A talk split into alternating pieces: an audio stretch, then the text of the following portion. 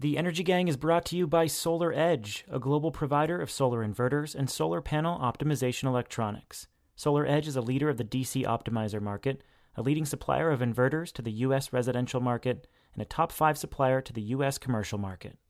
The company is active in over 91 countries, having shipped over 11 million power optimizers and over 450,000 inverters. To find out more about Solar Edge's inverters and optimizers, visit solaredge.com. From Greentech Media, this is The Energy Gang, a weekly digest on energy, clean tech, and the environment. I'm Stephen Lacey.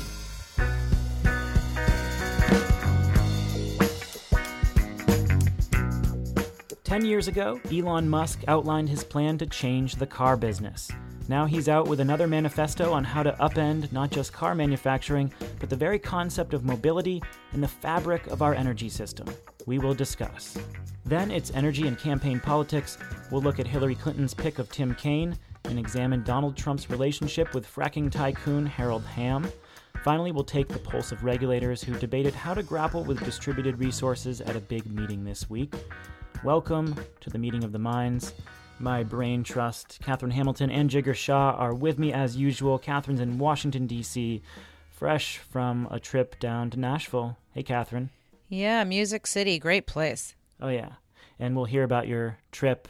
I'm sure that the um, conversations you had in the regulatory sphere may not have been as exciting as the music you listened to, but exciting for our audience nonetheless. Jigar Shah's in New York City. Hey, Jigar. Hey, how you doing? Excellent. Good to hear from both of you, and we've got a great show coming up. We are, of course, back on Tesla this week. The company, if you hadn't noticed, is undergoing a major transformation, and it actually starts with a very simple change. Last week, Tesla Motors dropped Motors from its name and is now just calling itself Tesla. This is an indication that the electric car company is thinking about much more than cars. And Musk went way beyond indicating a shift. He explicitly spelled it out in a blog post last Thursday called The Master Plan Part 2. His first master plan, which was published in 2006, described the company we know today build an expensive electric car, improve manufacturing, build a less expensive car, grow manufacturing more, and finally get to high volumes and build a mass market EV. While Tesla hasn't always hit Musk's ambitious timeframes, it has largely achieved his original vision, or at least is on a clear pathway toward that vision. Part two is much, much more ambitious. It includes building a seamless solar plus storage offering, dominating grid scale storage, revolutionizing bus fleets, tractor trailers, and trucks, and making shared fleets of autonomous vehicles. As Musk described in his post, quote, starting a car company is idiotic, and an electric car company is idiocy squared, unquote. So is his latest plan idiocy cubed, or just the right amount of Muskian ambition at just the right time? Jigar, you like ambition. You're an ambitious guy yourself. You also like to point out when people are getting too big for their britches. Where does Musk's plan fit into that spectrum for you? Well, so um, so funny enough. So I mean, I wrote sort of a blog post on LinkedIn um, around what I thought his next plan should be. Um, and then he actually and you were really bullish there, right? I was, and he actually tweeted it out, which was I thought was funny. Yeah, I saw that. Yeah. Um, but he, then he didn't actually stick to it. Like I, I just think it's a little bit too big, right? Like I mean, at the time at which you say you're going to do all these changes to the fundamental way that we transport goods and services through electric trucks, and then you um, bring in autonomous and you bring in all these other things, it doesn't really square with his first plan, which was really sort of a product based plan. His next plan includes regulatory affairs, it includes service offerings, it includes all sorts of other stuff, which it just seems really hard to actually gauge whether he's going to be successful or not because it was really light on the details necessary to judge the plan. Right, and he, in fairness, he didn't even really give a time frame either. So we can't even really judge how quickly he wants to do this. I mean, he wants to do it fast. In traditional Musk fashion, he probably wants to do it as fast as possible and uh, probably in an impossible time frame but we don't even really know how long it will take to play this out and he hasn't given an indication. So when his first master plan came out in 2006 didn't everybody poo-poo that to say oh yeah you're going to build a sports car and then make it more and more affordable i mean it, it seems like he's got he's had 10 years under his belt. He's done what he said he was going to do in the first plan so now yes the second plan is really big. But if you have a longer time to do it i, I don't doubt that he's got some strategies aligned to do it. Mm-hmm. It's a fair point, and he actually mentions that in the post itself. He said, in 2006, when I wrote this plan, I specifically said, here is our plan to get to a mass market EV. I don't want people to just think that I'm building cars for the ultra wealthy. And he said, well, as soon as I published that, people misinterpreted my message and they ran with that anyway. So a, a lot of people are, of course, going to criticize this. I agree with Jigar that there's not a lot of detail here, but uh, I agree with you, Katherine, that there's a lot of really good stuff in here. The question is, what's the time frame? And uh, you know, Elon Musk is naturally going to have his critics. But no, no, no, it's I mean, not. A...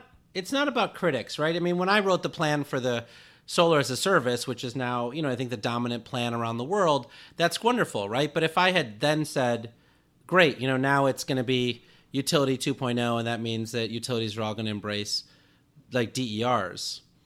It's just too broad. It doesn't mean anything, right? It just it's sort of like okay. And by the way, by the way, how's Jigar going to do that, right? I mean, it's not going to be Jigar. It's going to be Jigar and seventy thousand other people who do that together. And you know, it's like I just think that like even if his vision comes true, it's entirely likely that he has nothing to do with it. Why do you say that? Just because he's going to be on Mars? I don't know that.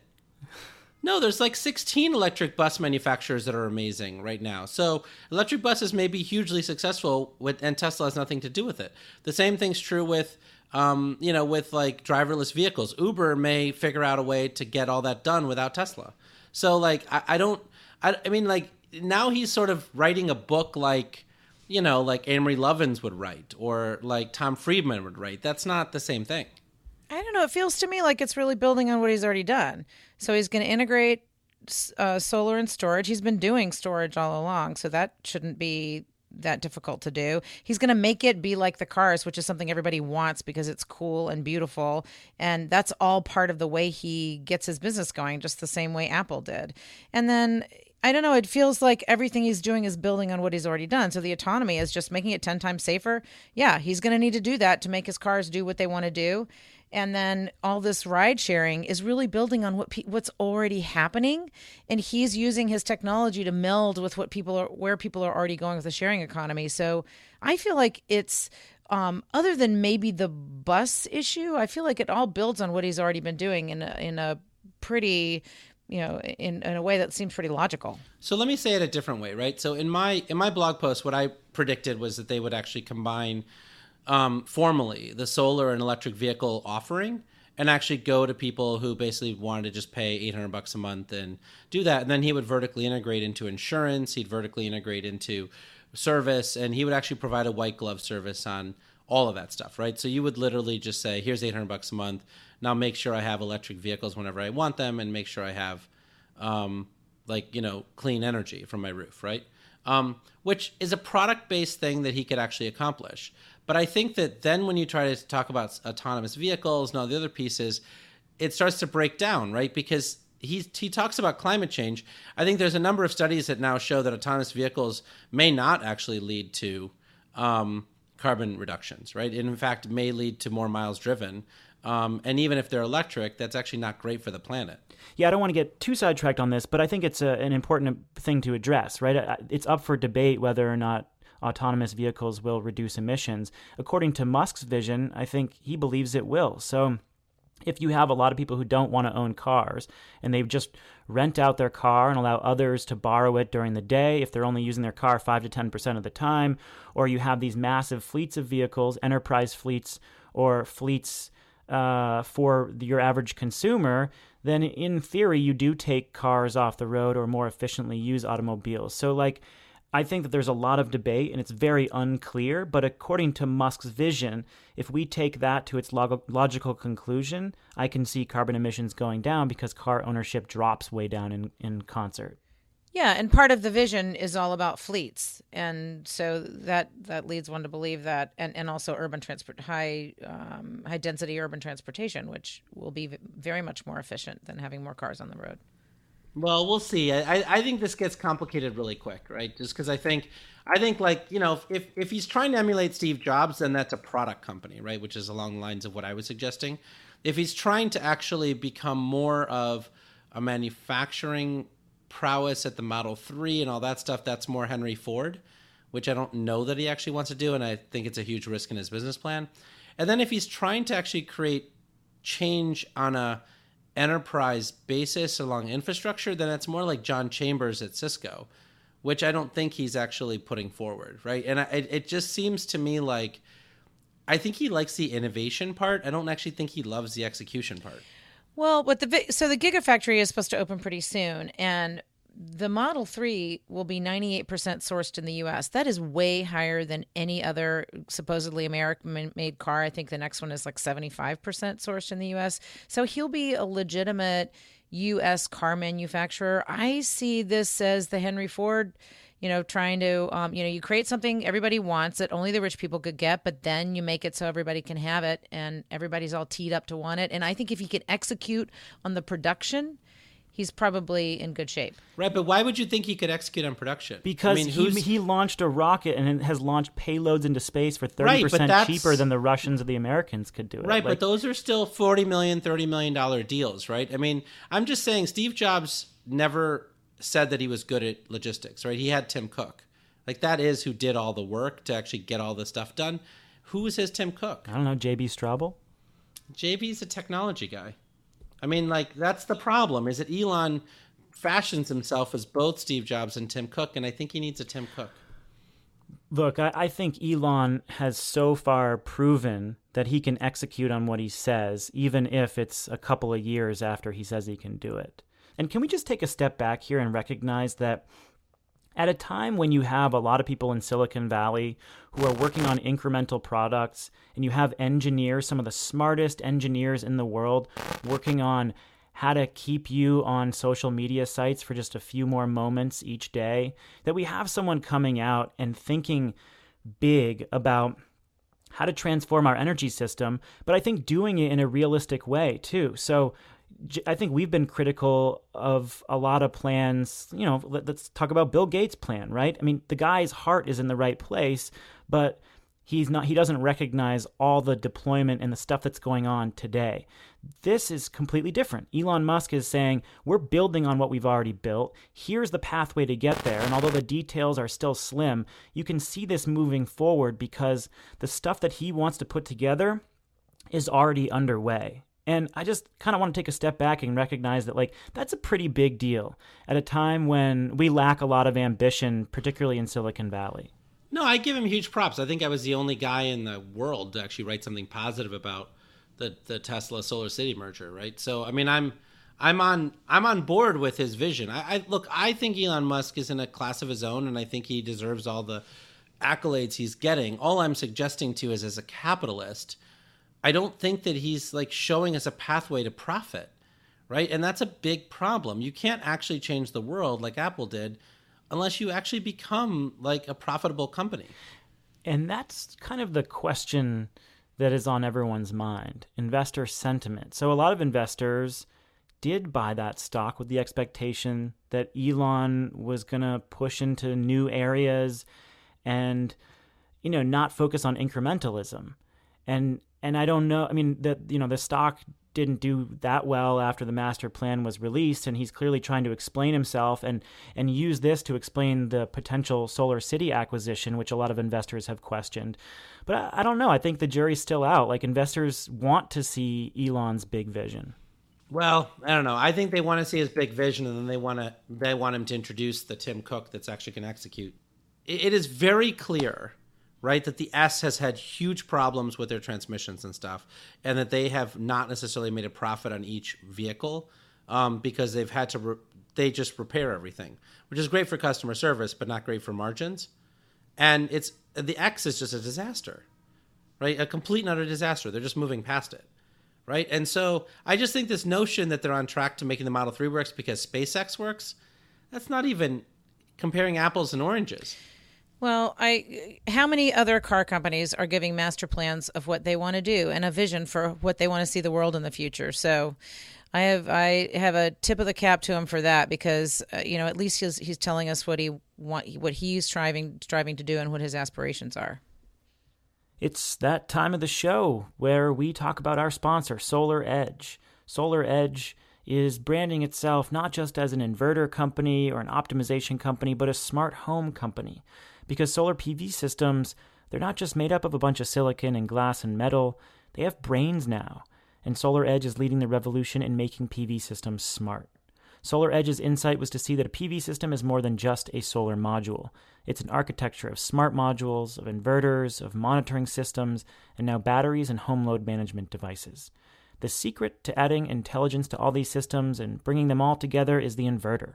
On the horizon is a future where the smart Solar Edge inverter controls a smart home connected to the grid and to the cloud that controls energy production, your storage system, and even your appliances. Smart PV systems, they were just the start. The next step is the smart home and storage, and this future belongs to Solar Edge. To find out more about the future of energy, about the company, and about its products, visit solaredge.com.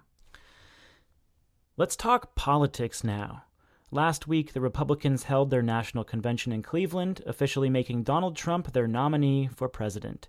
It was an incredibly foreboding and angry event, with speaker after speaker talking about locking up Hillary Clinton in jail and putting America on lockdown. There was virtually no attempt to weave a positive message. Instead, it played out kind of like an episode of Judge Dredd. The Democratic convention is in Philadelphia this week, and tensions are high there. Bernie supporters, uh, many of whom are the most vocal climate hawks, actually, are outraged by Clinton for her stances on trade and big banks, and outraged by the Democratic National Committee for favoring the Clinton campaign during the primary, according to leaked emails. It is not a picture of harmony there. You've probably heard enough from the pundits about all this discord. We're going to once again narrow in on the energy portion of the political race now that we're entering the general election. Just before the convention, Hillary Clinton picked Virginia Senator Tim Kaine to be her running mate. Kaine's a moderate through and through, including on energy issues, and we're going to talk about his record and the reaction to that pick. Meanwhile, Trump is trying to build support from the oil and gas industry. He's reportedly considering fracking pioneer Harold Hamm, historically a strong supporter of Republicans, as his energy secretary. But Trump has also had trouble raising money from the oil and gas industry, including from Hamm himself. Let's talk about Tim Kaine first. Katherine, he's got a pretty long record on energy as both a senator and governor of Virginia. What does that record look like? Yeah, and he's my senator, one of my senators, and I think he's wonderful. Um, yeah, so he has a 91% lifetime LCV score. Uh, the Sierra Club and LCV have both come out very strongly in support of him. He opposed KXL. He's been part of this um, Senator Sheldon Whitehouse's web of denial where they get up and do colloquies about climate. He talks a lot about climate change. Norfolk, he says, is the second most vulnerable city to New Orleans to climate. Um, he has, you know, really been very strong. He's a very he's progressive. He's just not really loud about it. He's a, you know, he's a pretty low key person. Although he's been he was mayor of Richmond and governor of Virginia. And his wife just resigned uh, yesterday, stepped down as Virginia Secretary of Energy. She's very accomplished. Anne Holton is the daughter of a former governor of Virginia herself, and very accomplished. And I think they are they really add something to Hillary's team. I think they're going to be very supportive of her. Remember, the vice presidential candidate is really support, supposed to support the presidential candidate. So you know, Tim Kaine's specific energy record is good, but I don't think that is what makes her great, makes or breaks what the Democratic platform is and what Hillary's going to be talking about. So he's got this lifetime rating of 91%. By comparison, Mike Pence, the governor of Indiana, who's Trump's running mate, has a 4% lifetime rating, according to the League of Conservation Voters. Stark difference there. And yet, a lot of climate hawks who are Bernie supporters some of them outright Bernie supporters, say they, that Kaine hasn't yet earned their support. And I guess the question is will those voters, many of whom are really hardcore Bernie supporters, will they go to Jill Stein, the Green Party candidate, or will they suck it up and vote for Clinton? And I got to tell you, a few weeks ago, I would have said, yep, they're going to vote for Clinton. They recognize that Trump is really bad news. And a couple of major environmental organizations have indicated as such, but I have been listening to a ton of interviews from the Democratic National Convention this week, hearing from so many Bernie supporters who say we are going to actively campaign against Hillary Clinton. And they don't care. They, they dislike Clinton more than they dislike Trump. And I've heard a few of these these uh, interviews, and I, I'm just thinking now, like, there are probably a lot of people out there maybe a percent or 2% or something that could sway this election. And considering that we're in an election where a few percent of voters could completely sway the whole thing, climate may actually end up being like a factor here. Well, I mean, solar is definitely going to be a factor in like places like Nevada, I think. But I, I mean, let's just back up for a second. Like, so one of the challenges I have with Tim Kaine, and I do like him a lot. I agree with Katherine, but um, is that Virginia is this, you know, basically hellhole in the middle that doesn't have really any positive legislation on solar. Wait a second, Katherine. right? Did he just call your home state a hellhole? No, but when you think about RPS standards, we have consistent RPS standards from Maine all the way down to Georgia, and the the one state that basically, you know, until maybe this year, who's been anti-renewables has been Virginia, and neither Tim Kaine nor the other senator Mark Warner nor you know Bob McDonnell really did anything about it, and it's it frustrates the hell out of me. Virginia is the only state that deregulated and then re-regulated its markets. Yeah, and Terry McAuliffe has been trying to work really hard too as governor. And one thing that Tim Kaine did was he filed an am- amicus uh, defending the Clean Power Plan. So he's very supportive of the Clean Power Plan, and and that would impact the state. Um, but I think, I think there there are a lot of folks in the state of Virginia who do want renewables. The issue has always been the utility, and that's really tough. Yeah, but I'm just saying, like, I, mean, you know, full disclosure, I'm on the board of the Climate Hawks, but like, you know, I I get the fact that like this stuff is hard, but that's what I want to give people points for. I mean, that's the problem I have with the LCV score, which I think is complete crap. Like, I mean, to me, people should get scores for actually taking a risk and spending political capital, not voting with the party on, you know, some vote.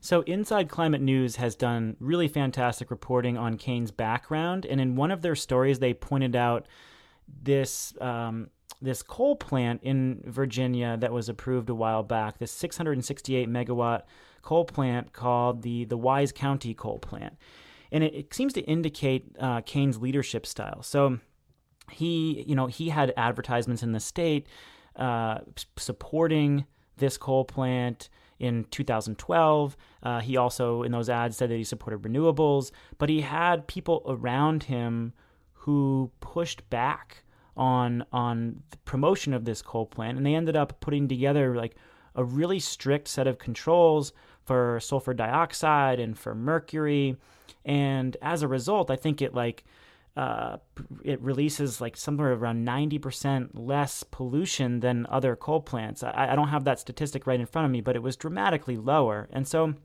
that's the kind of people that he's surrounding himself with that we're like he might be an all above all of the above kind of guy but he's got a lot of sensible people around him keeping him in check and he's been a clear supporter of renewables too i, I just think that, you know for people who are really skeptical of what him, does that mean i mean if you're a governor and you don't actually make solar and wind successful when every other governor was doing it, right? When he was governor from 2009 through sort of, you know, like, I mean, because he was governor during the Great Recession.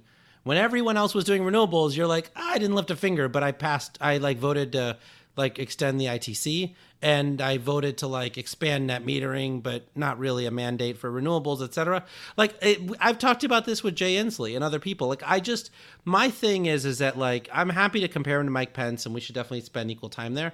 But I, I do think that ultimately we need bold leaders, and if someone's going to be like, well, you can build a coal plant that kills people as long as it kills people a little bit less.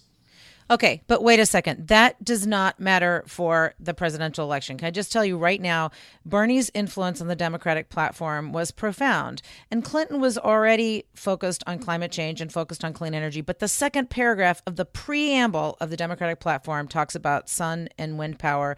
Page two talks about having a clean energy superpower throughout is woven clean energy and climate with infrastructure, STEM, R&D, tribal, social justice issues. The platform has significantly changed because of Bernie's influence, and I just think we can't minimize that and I think that's how they're going to get people over. And the last time the platform mattered was when? Well, it gives them a roadmap. So the first 100 days, the president does actually have a plan. And and the first 100 days that you're trying to get a lot of things done. And if they're out there talking about clean energy and infrastructure to enable that, I think that's something she's going to have to keep her word on. Look, I like I like Trevor Houser, who's doing a lot of the stuff for Hillary. I think Hillary's has done a great job. I think you're right. Bernie has done this, but that makes my point, which is that basically these milk toast, middle of the road Democrats like bother me just as much as the right wing crazies because Tim Kaine isn't milk toast. No, he's really not. he is. I mean, look, the guy on civil rights is extraordinary, but on renewable energy and and promoting climate change, right? The guy is not making this his top issue. It's like, yeah, I vote for it when it comes up in front of me. the, the guy represents a coal state. I mean, maybe in 10 years' time, 15 years' time, someone who is from a coal state or a formal, former coal state can stand up and take that stance. But, like, let's look at the reality of politics in these states. Katherine, I would love to hear your thoughts on this since you actually hail from Virginia. But, like, I, I don't see Tim Kaine being elected in that state by taking the stance that you're outlining, Jigar. What you mean? The largest economic development opportunity in the world? Yeah, that would be a shitty thing to Yeah, ru- run because on. people in Virginia don't see Why it don't that. they? I mean, Bob McConnell was the one that was pushing offshore wind. I'm not saying that we disagree on this. I'm saying that the local politics are a lot more different. We can sit here just- behind I'm our not an microphones. apologist. We can. I know you're not an apologist, and I think that's great. But we can sit here behind our microphones from non-coal states and talk about you know how great this is when a lot of people are suffering and they just don't see it like that. We need to keep pushing that message forward because it's true, but that doesn't make it any more politically palatable in a state like Virginia today. Maybe in five years that that'll be different if the message keeps get pu- getting pushed forward. But I don't think that Tim Kaine is a milquetoast politician because of the reality of politics. He's had a pretty good record. Yeah, and he's had a record on a lot of other social and education issues too. Oh, So yeah, no, he's- just- it's not just uh, you know we're, we, he's not you can only not only measure him by energy. And i think No, we no. actually need to look at what the republican platform says too because it is in such stark t- contrast whether or not you think the platform means anything the republicans Yes, are Yeah, really talking about scrapping all of the clean power plan and any kind of regulation for environmental protection at all which Jigger, if you want to talk about killing people, um, opening lands of all kinds up to drilling, offshore, you know, outer continental shelf drilling, reviving KXL, building more coal, mining for mo- more coal. I mean, it is the complete opposite. And in fact, they say they will do nothing that is anything like the democratic plan. The only thing that they that they actually said that i thought was pretty funny was that they talked about storage. They said we want to find new ways to store electricity which was like the only thing that they said that was positive about uh, anything kind of innovative Katherine laying the groundwork for the Republican platform.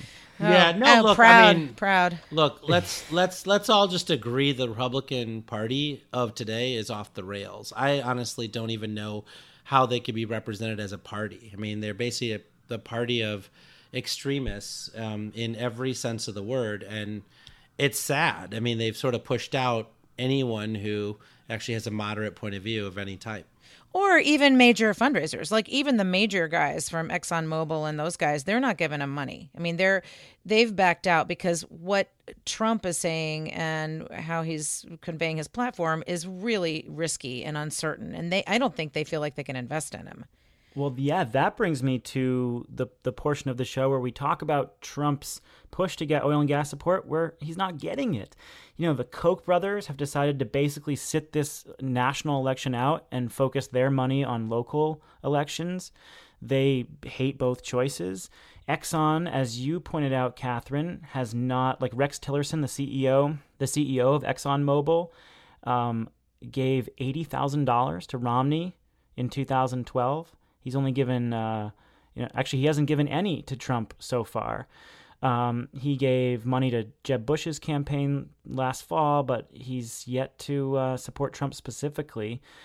The people like Harold Hamm, who I mentioned at the top of the show, who um, really was a major like revolutionary figure in the fracking industry, donated almost a million dollars to Mitt Romney's super PAC in April of 2012, and he's only donated $5,000 to Donald Trump because these guys have no idea what they're going to get with Trump. They know what they're going to get with Clinton.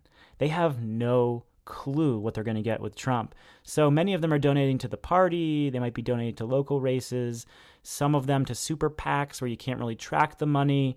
But directly to the candidate, we're not seeing nearly that the amount of money that we saw for Mitt Romney in 2012. Very telling, I think. But just to be, just to say the other side of this, right? I mean, you know, when you look at Virginia, Virginia has a total of 1,500 megawatts of any type of renewable energy.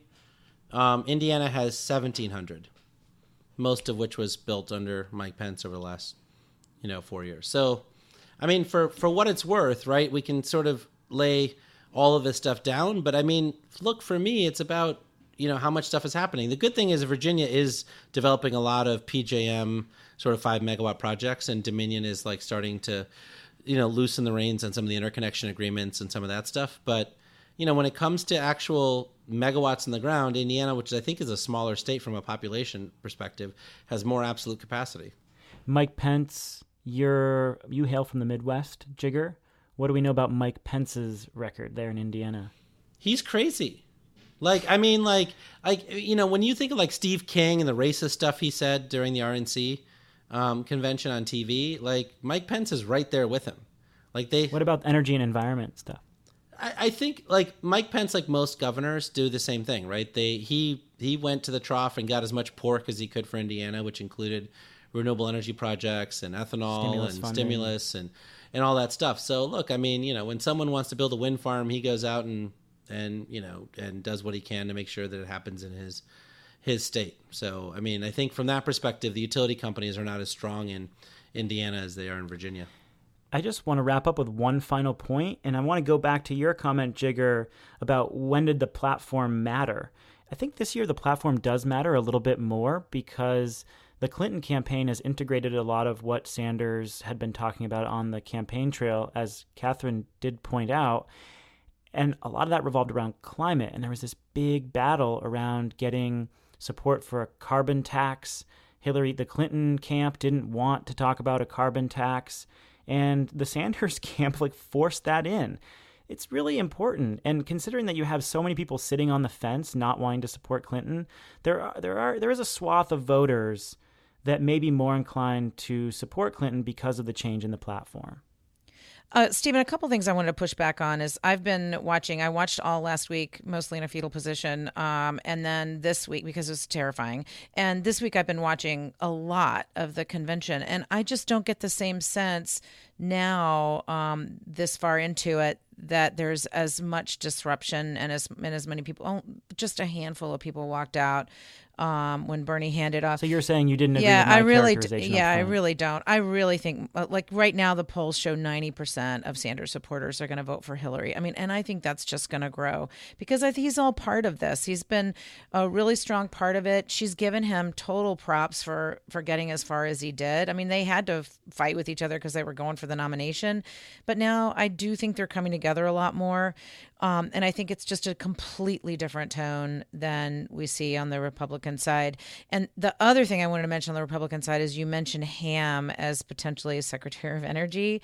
So just keep in mind that anybody who is in the administration has to divest. And why would anybody who's an oil mogul divest to be the Secretary of Energy? I mean, this is why we get academics in that role because it is really tough to do that. And that's why we don't get you know utility execs and those folks because they have to divest. What a good point. In all my conversations about this no one has yet pointed that out.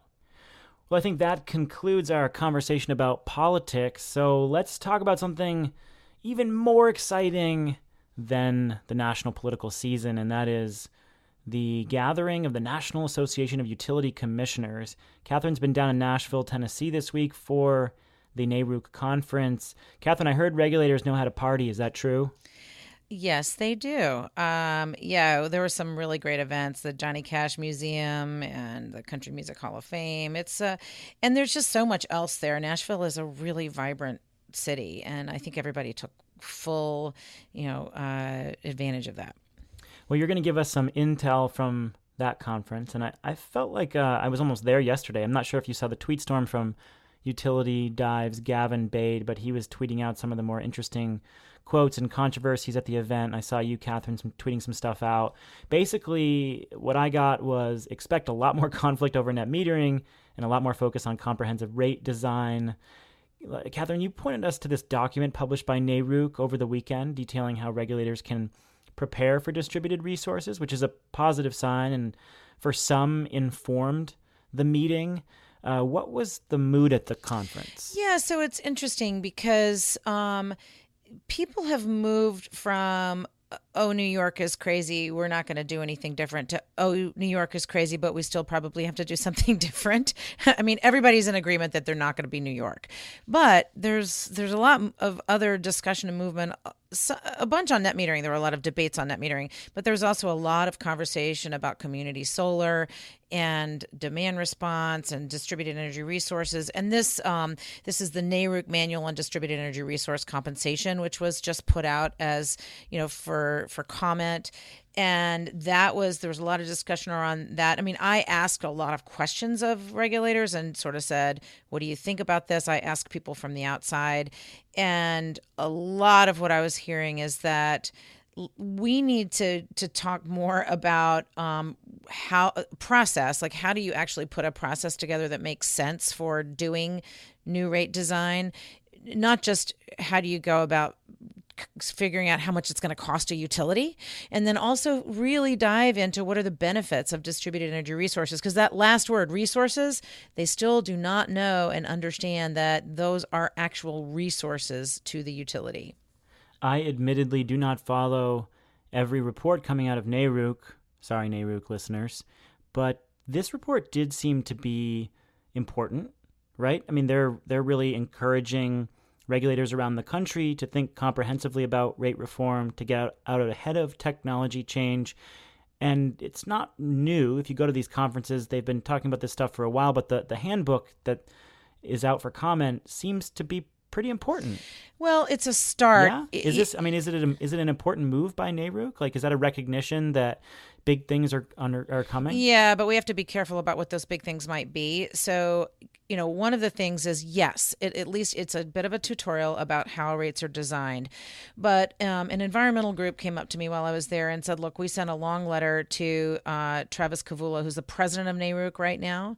And um, he he's sort of the one that's been pushing this manual to be done. And they said, like, let's slow down a little bit. Let's not try to ram something through because if you put something out and say this is the way it should be done, it is really hard to change it once regulators take that. Um, so they really want they want a good process they want good data and transparent modeling they want a good sense of timing. They kind of want them to slow down a little bit because their whole point is like fixed charges are the least effective way for utilities to adapt but we actually need to figure out what are the benefits and how do we look at benefits in a really holistic way rather than just having costs. And if you look any of the um, the debates that were occurring about net metering the people who are against net metering were all they were talking about was the cost rather than how everybody stands to benefit from distributed energy. Herein lies the conflict. It makes perfect sense that you'd want to take your time on a document like this that will go out to regulators and inform their decision making. But they are already in many states saying, "Oh my god, look at how quickly this is coming," and and taking a reactionary stance to some of the changes that we're seeing. So there's an inherent tension here that they need to work through. Yeah, and I think that um, making sure that the process is right so that everybody can participate it's transparent so that a lot of different um, ways of looking at cost benefits are included and so everybody doesn't stuck get stuck into one thing. And then i also talked to rich sedano who's from the regulatory assistance project and he said look at rhode island docket 4600 so everybody go google that. And he said they're really looking I'm at on the edge the, of my seat. yeah the value of distributed energy resources. He says it's a small state. They they can really do this in a way that's comprehensive and thoughtful. And like, let's use one of those states as a model on how to get started with this rather than looking to New York, which everybody is just terrified of. So, can you unpack that for a second? Why is everyone so terrified of New York? Well, I think there were a couple things. One is the timeline is um, is very fast and aggressive, and the goals are aggressive. Um, and it just seems that there's um, the utilities are I mean, from what I can tell, they're pretty confused about what they're supposed to do. They don't they don't understand how they're going to change. And I'm not saying that it's a bad thing. I think it's a I think it's really interesting, and I think it's laudable that um, Audrey Zibelman's doing this. But what I think other states are looking at what she's doing and they're saying, we can't do that. So what can we do?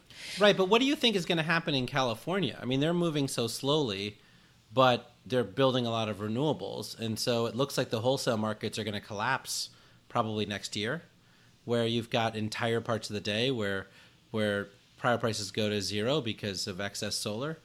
Um, and then you still have low power prices at night. And so they're they're already seeing shut-ins of large amounts of their natural gas capacity. Yeah, so they may need to speed up. I'm not saying that some of them aren't going to have to move faster, and certainly California. But I think what Rich was really telling me was like, let's figure out what the big the basic questions are that you want to ask rather than just starting from the status quo and saying all right how do we move from the status quo? Like ask the questions like what are the cost benefits costs and benefits that can be applied across the programs and at what level should they be quantified? How do we measure them? What's the level of visibility we need? All those questions that they need to ask in order to get themselves to a different place rather than here's the status quo. How do we you know how do we change it ever so slightly so that we're comfortable with it and then what about? I thought the handbook was interesting, where they had entire sections with lots of detail about how DERs were going to hurt poor people and other people in the same rate class and all that stuff. But then when it said the benefits are like, there's lots of benefits, but they need to be dug into more. Yeah, so they're that's right. I mean that that show it shows a little bit about where they got their information from. So I think that's why a lot of people want them to just like let's slow down, let's bring in more information, let's do more analysis and let's ask the right questions because, you know, let's start with what you've got and and work from there, but don't try to ram something through in the next month. Well, I think that concludes the show. Another good one, and uh, we'll finish off with something we may not know. We'll tell our listeners little anecdote from our jobs or from the news. And Katherine, you're up first this week. Yeah, so I bumped into Commissioner Akiba from Hawaii uh, at NARUC, and we had talked last segment, last week, about um, Hawaii, um, the commission rejecting the Hawaiian Electric NextEra merger. And so I just checked back in with her, and she was very strong about the decision and about what they had decided to do, and that that was very important. And she had been very consistent on her position all along. So I just wanted to, to talk to her a little bit about it. And I talked to someone else in the state who said it is really important that the that we still move forward despite the merger falling apart. That now that the decision has been made, things can can dockets and policy issues can keep going on storage and distributed resources and smart grid, things that had been kind of held up um, and on the back burner. So there were a couple of things. One is that in April, um, Hawaii Electric submitted a smart grid plan and it contained a lot of the building blocks that are going to get them to, to the 100% renewable energy. And the other thing is that Hawaii Electric also withdrew their application to do liquefied natural gas as the bridge fuel to renewables. So those were two things that I picked up following up on our story um, about the merger falling apart that I thought were worth mentioning. The post merger politics will get really interesting in Hawaii. Jigar, what's your story? So uh, the G20 ministers got together and talked about fossil fuel subsidies last week, and um, you know what was surprising was you know we kept talking about carbon taxes and cap and trade and some other stuff, but you know these guys can't even agree on a timeline for for phasing out fossil fuels. So they agreed that they have to phase out fossil fuel subsidies. Sorry. Um, but they can't agree on a timeline or hold each other accountable to doing it, and so there's very little confidence that it's actually going to happen. Yeah, I have trouble just like even understanding the depth of fossil fuel subsidies when it comes to like consumption taxes and so forth. It's a sticky issue that one. Well, some of them are sticky, but some of them are simple. Like, I mean, the UK government just like, here, BP, take 150 million pounds so that you can help drill in the North Sea again. I have a quick congratulations to the Swiss pilots Bertrand Piccard and Andre Borschberg, who yesterday completed their 26,700 mile trip around the world in a solar airplane. They began on March 9th of 2015 and they completed it yesterday. And uh, just a really remarkable, remarkable feat. Um, Bertrand Piccard had a quote today. I think it was in an NPR story where he said, you know, in 10 years, I think we'll see solar powered airplanes carrying passengers around on short flights. So I'm, we're going to invite him or Andre Borschberg on the podcast. I've reached out to their press team and they are working on getting us an interview. So that'll be really interesting. And I just wanted to to congratulate them because uh, in a time when things feel very dark, it really is uh, you know a moment of of hope and aspiration that we com- that they completed this trip. I was really, I was truly inspired. I, uh, I love that stuff. It's like similar to when Richard Branson was taking a hot air balloon across the Atlantic, or some of these other things. Like I love all of this stuff where people are taking personal risk um, and adventure. So I guess Elon Musk should abandon his master plan and revise it just to focus on solar airplanes. Yeah, as long as he's not promising investors returns, I'm inspired. That's the show this week, folks. We are on every podcast app you can imagine iTunes, SoundCloud, Stitcher. We're now on Google Play. Uh, we're on Overcast. We're, you know, we got our RSS feed there on the website Green Tech Media, so you can integrate us into any other podcast app you might use and that we're not keeping our eyes on. Whatever the kids use these days. Um, you can also email us at podcasts at greentechmedia.com. We love to hear from folks. We like your ideas. We like your responses to the show. And uh, we've got a, a, live show coming up in October that we've been talking about at the South by Southwest Eco Conference. That'll be fun.